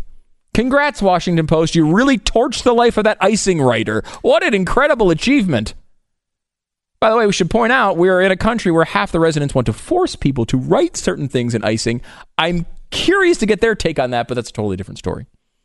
The story gets even more completely nonsensical. The mom the mom claims in the story that her son was quote absolutely humiliated end quote by the missing word on the cake. Again, we did this before with the uh, immigration story.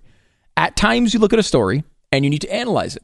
You need to say, hey, this looks like, let me see the background of this. Let me dig into the scientific stuff, study behind this. Let me read the supporting documentation. And there's other times you just look at a story and you say, that's got to be untrue.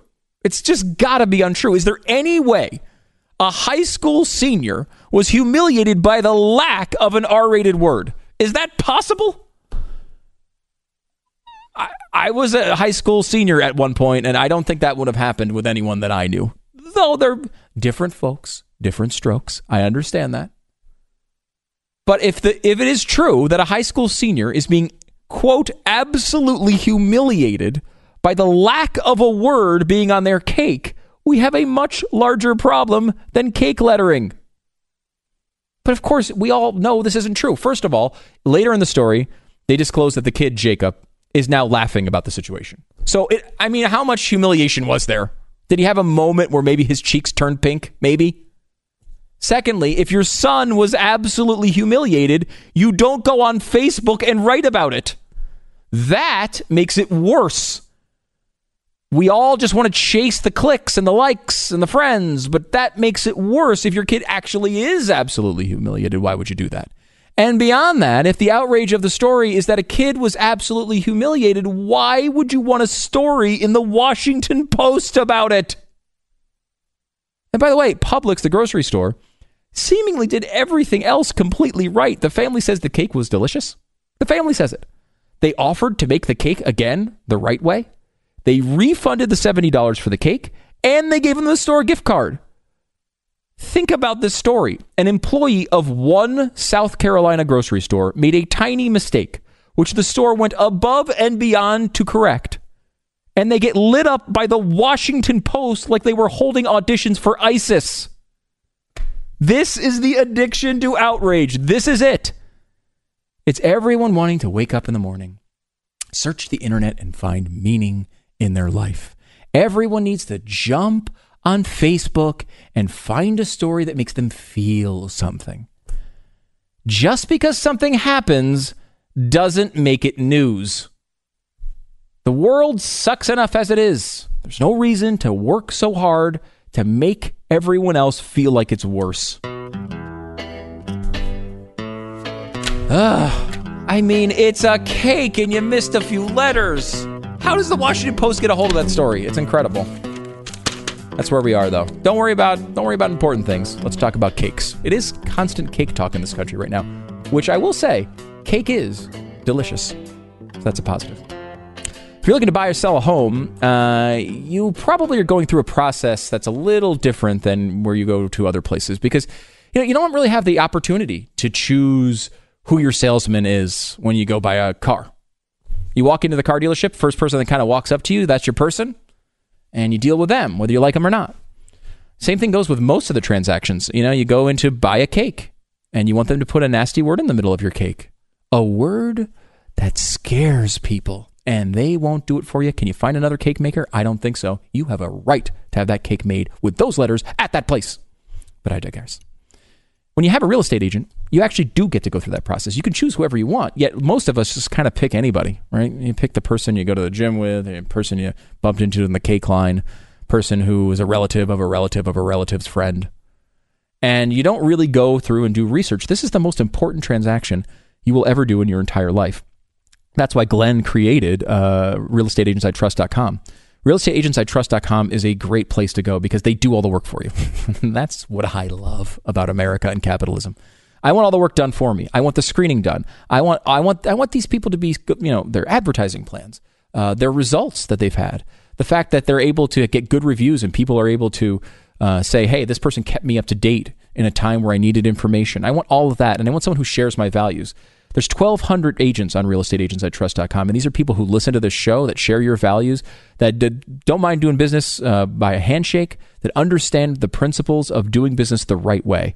Go to realestateagentsitrust.com and get your real estate agent if you want to sell your house fast and for the most money. It's realestateagentsitrust.com. It's Stu in for Glenn, who is too emotionally distraught to do the show today. Um, he's very worried about uh, kids at concentration camps. That's the story of the day. Kids are in concentration camps all over America, and we need to learn about that. Now, of course, when you get to pay, you know, paragraph 20 or so, they'll start telling you about how this has been happening uh, for a very long time. The rate has increased dramatically. We went over this in hour one. If you want to listen to the podcast, please do that. We'll uh, tweet it out from at World of Stu on Twitter. Uh, it's a great follow. Uh, say all the kids today, especially uh, if you're addicted to your phone like I am great place to go at World of Stu. Uh, but we'll get the, the clips out there today from the show. You can watch that and kind of get the background of, of, the actual policy. One thing I was interested in when we're talking about concentration camps for uh, immigrants separated from their families, ripped, it's never separated, it's ripped from the arms, the loving arms of their parents. They want to maximize emotion as much as possible.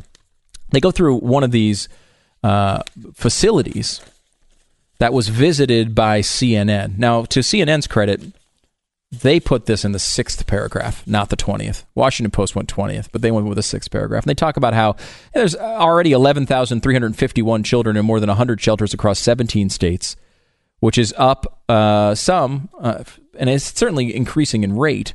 But this has been happening for a long time. It's part of what happens when someone is prosecuted. You don't drag the kid to jail, too. And that's just not the way it works. So um, they're talking about these p- particular facilities, and the facilities are kind of presented as concentration camps. I mean, Laura Bush today uh, compared them to the internment camps for the Japanese. Um, and one of them that that CNN was able to visit is at a an old Walmart. So they took an old Walmart that had closed down, cleared the thing out, and they made it into there's bedrooms. Uh, there are beds, four kids. It was designed to have four kids per bedroom. Now they're putting five beds in there, and that's one of the things they talk about as being a problem. There's no roof for the bedroom, um, so you you know, but you're in a giant warehouse, so you're looking up to the ceiling of a of a Walmart, right? But you know the they show they a lot of pictures, and we'll have a lot of these on TV today. I'm doing the TV show for Glenn as well today, and they'll be we'll show you footage of it. We'll show you the pictures of what these things look like. We'll show you if they look like concentration camps or not. You have to make the call on that one. I don't know that I can do it for you, but you can see them side by side, and you tell me which one is which. The massive shelter retains a warehouse vibe, according to CNN. Noisily, noisy but highly organized. Scores of staffers leading kids to various activities. In recreation rooms, Again, recreation rooms, not all that common in concentration camps. Some boys watched a soccer match on TV. Now, I know there was a lot of flat screen soccer watching um, in all of the death camps, but I'm pretty sure this is a little bit different. Some took part in a Tai Chi class, and others played pool or foosball, in one case, with a cue ball. Now, I love that because why would you point out the details of the ball? It's like you're saying, you know what? They didn't even have the decency to get them an actual foosball.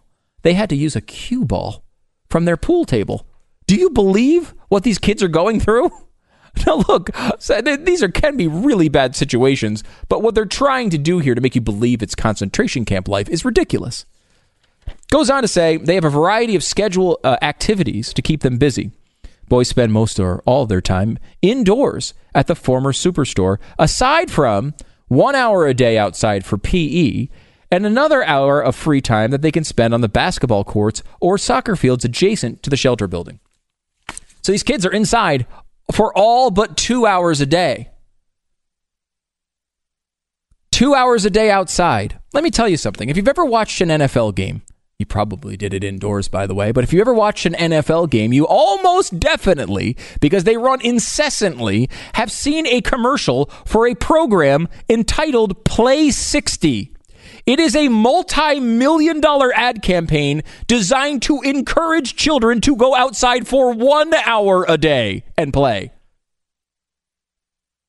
They're going outside for two hours a day. I it would be a dream if I could get my kids to go outside and play for two hours a day under, uninterrupted. But it would, uh, we're not in the movie Sandlot. This is 2018. Kids want the, their iPad taped to their face. They don't want to go outside. Two hours a day outside is an insane achievement. I mean, really, we're spending millions of dollars to encourage kids to go out and do something for one hour. Yet, this is what we complain about. I mean, look, there are serious circumstances in some of these situations, but the media is just way over the top with it. Uh, also, I would say, uh, while we're on sports, did you see Phil Mickelson this weekend? Phil Mickelson, the golfer, of course, uh, 13th tee. He was having a terrible hole, and he did what, you know, all of us have done a thousand times if you've ever played golf or even mini golf, which is you miss the putt, you get mad at yourself, and you go hit the ball while it's still moving. Now, this is a, this is a little rare. It's a tad rare when it comes to professional golfers, and he got a two stroke penalty, it wound up with a 10 on the hole. Needless to say, he did not win the tournament. But there was a big controversy about this. I mean, uh, you know, he's dis- disrespecting the sport. Here's a guy who's supposed to hold up these high values for competition, and he goes and hits a moving ball. He puts a ball while it's in motion, and then he leaves the green with a smug smile on his face. It was a big story, and it's going to dominate sports media all day today. What's What's funny about it is you have to take you have to take your problems and look at them in context, don't you? Every once in a while we do this. We're like, you know what? Wow, we've uh, almost we've taken poverty down by two thirds globally, and we all think the world sucks. I even said it last break. The world sucks. Eh, I mean, in reality, it's gotten a lot better. There are moments of it that really are terrible, but in in a general sense, things are good. They're getting better. Things are improving in dramatic ways. So when you're golf and you have a problem like Phil Mickelson hitting a moving ball, you get to sit back and you say, let's compare our problems to, let's say, the NFL. The NFL's problem is a little different. Kellen Winslow Jr. was one of the highest paid tight ends in the league, son of, former San Diego Charger great Kellen Winslow Sr. Kellen has had a little bit of legal trouble uh, this weekend. He has been uh, charged uh, with kidnapping and uh, a sexual assault and rape. He allegedly found his victims as they hitchhiked in two of the cases. He is charged with attacking a woman, age 54, telling her that he would murder her and then assaulting her. Another victim raped, age 59. In a third incident, Winslow is accused of exposing himself to a 55 year old woman gardening in her front yard. It's not, I mean, you want to go outside and have a nice day gardening, doesn't turn out that well. He was also charged with burglary with intent to rape a 71 year old woman.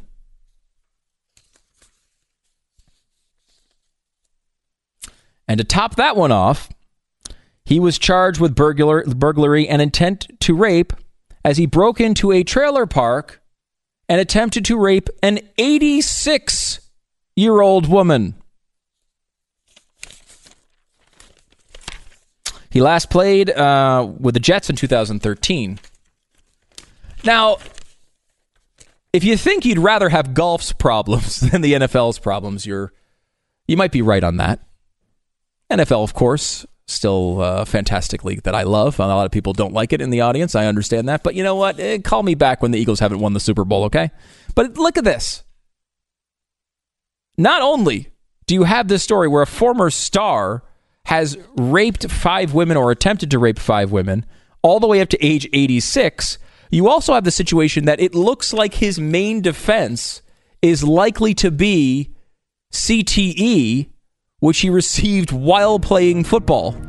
So his the defense for his multiple rapes will likely be the NFL did it to me. That's not going to be pretty.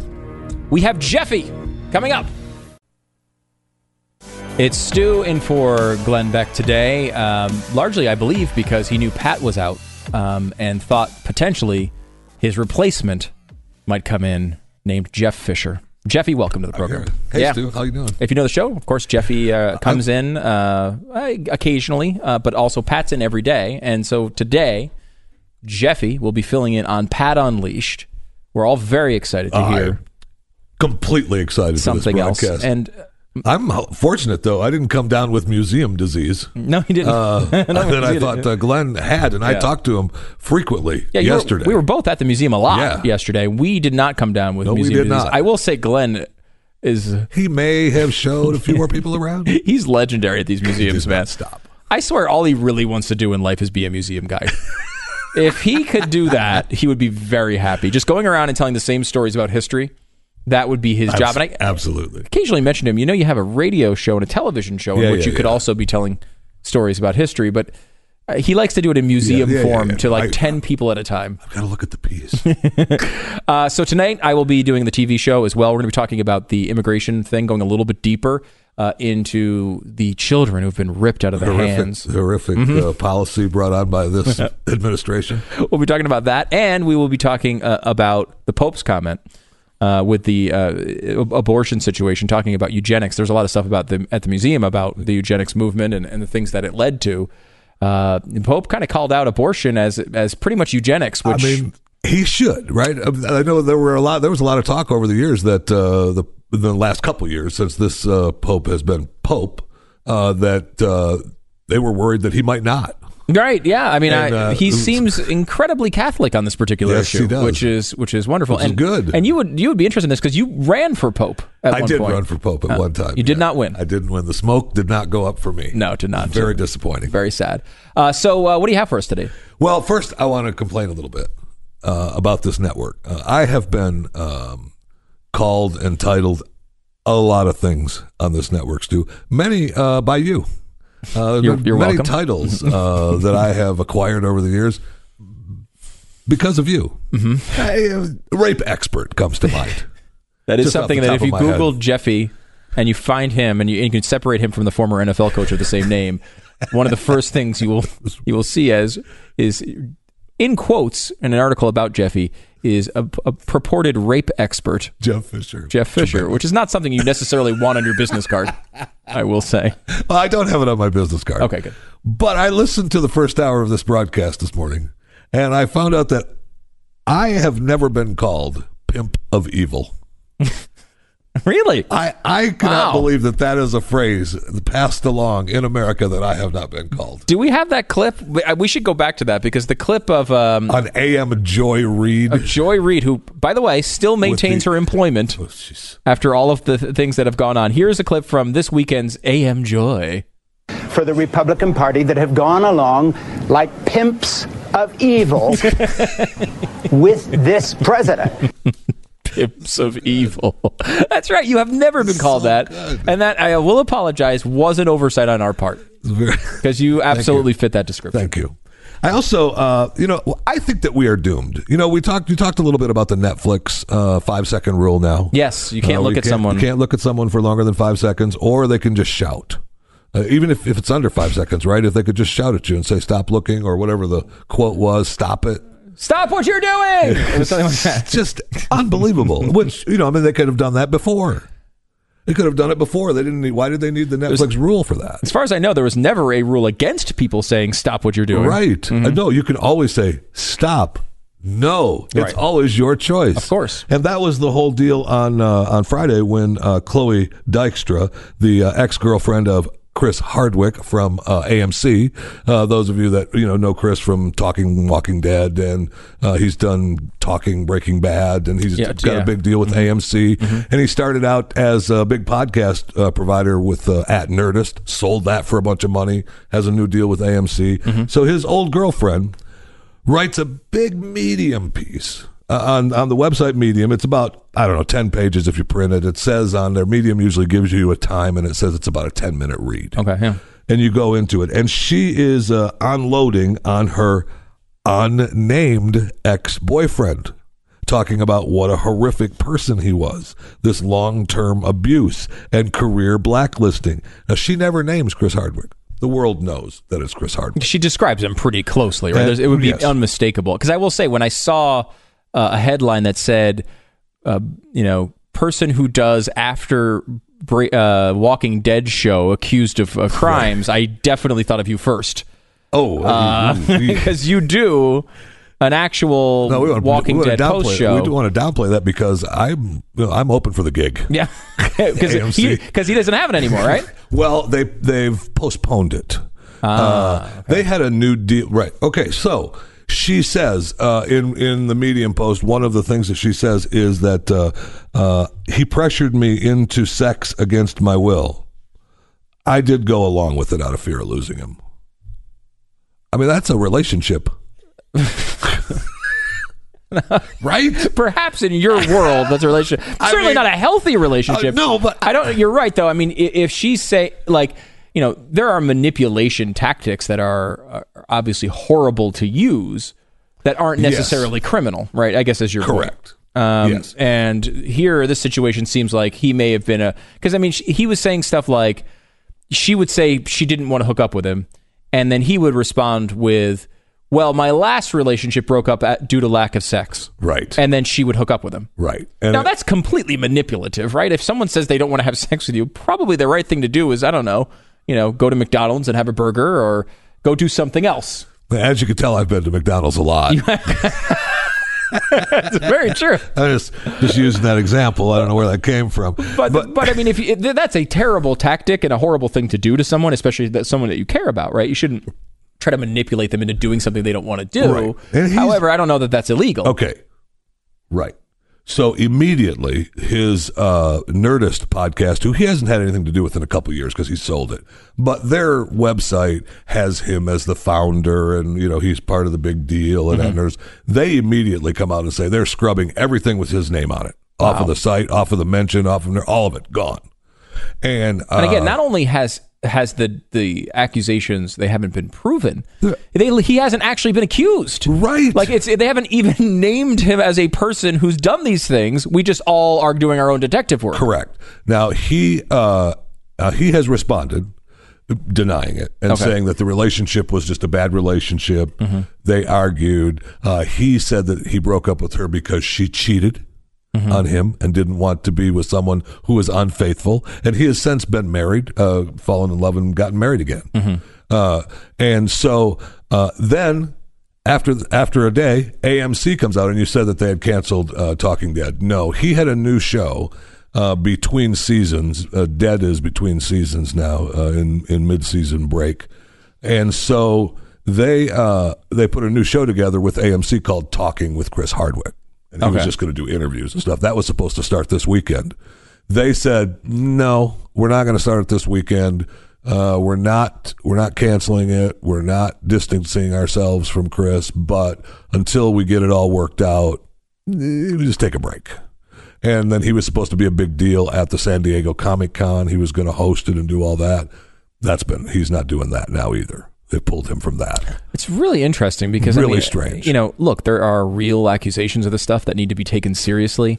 It's just we don't have seemingly any standards on trying to decipher what is just an accusation and what is real. If you remember our uh, former illustrious president, Mr. Barack Obama, President Barack Obama, uh, his path to the presidency was paved through uh, accusations in a divorce hearing uh, from his opponent, who was very competitive with him in the Yeah. Illinois Senate at the time. Um, and Jack Ryan, right? Wasn't it Jack Ryan? Uh, okay. And if you remember the story, you know his he he had was married to a celebrity. Uh, the they unearthed in a very strange ruling, unearthed the previously sealed accusations, and it's a divorce hearing, and they're all saying really crazy things about each other, Always. and you don't know what's true. There was never any uh, determination as to what was true and what wasn't. It was just a bunch of accusations. It was a bad relationship, a breakup, a divorce, really bad things said about each other, made him drop out of the race.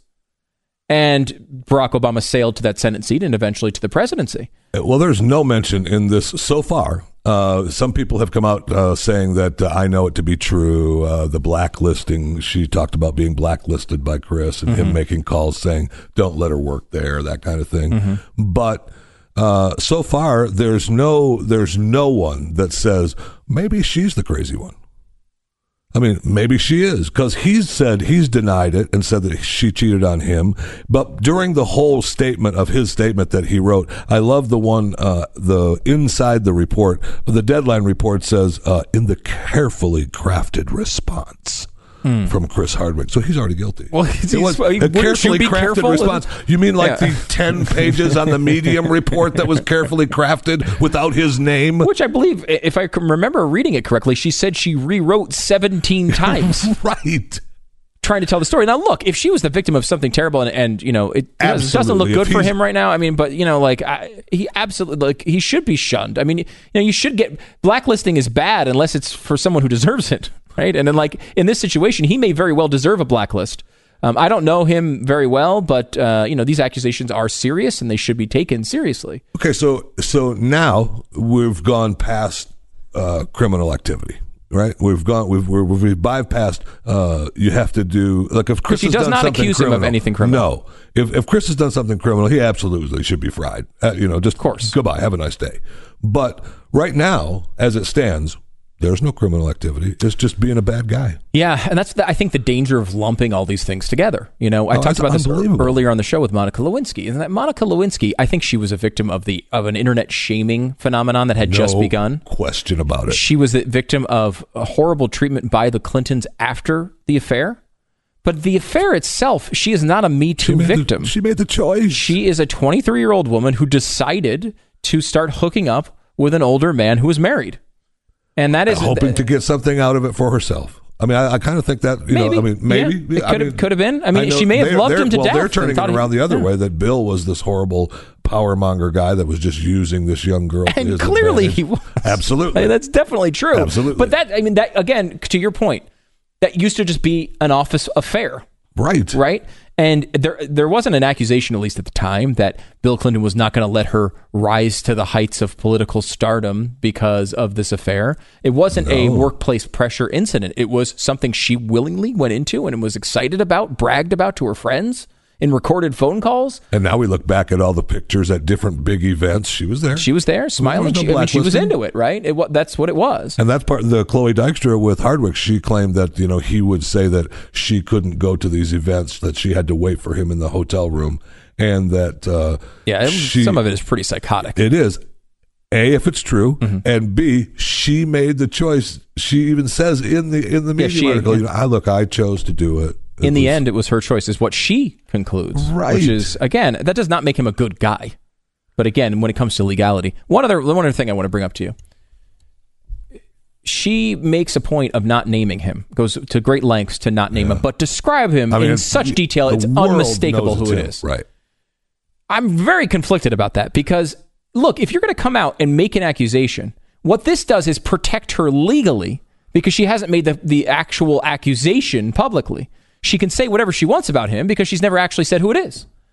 And I, I feel like I don't know. I mean, if you're going to come out and, and say these things about someone, you know, people. She knew right away who people were going to figure out who Oh. it was. That was part of the 17 rewrites, I believe. You know, that's the part of the design. the carefully crafted medium post. Yeah. So I mean, I think if you're going to come out and accuse someone, you know, you have to deal with the repercussions of that legally if you've accused them falsely. That's strange. I, I thought about. I thought about what if uh, if Hardwick would have said, "I." I, sh- I Just the total, me. the, the shaggy defense wasn't me. talking about? What are you talking about? that- She didn't name anybody. we got to take a break. Jeffy, you're hosting uh, Pat Gray Unleashed today. Coming up, All right. Blaze Radio Network and the Blaze Television Network yeah, watch it, listen, do it.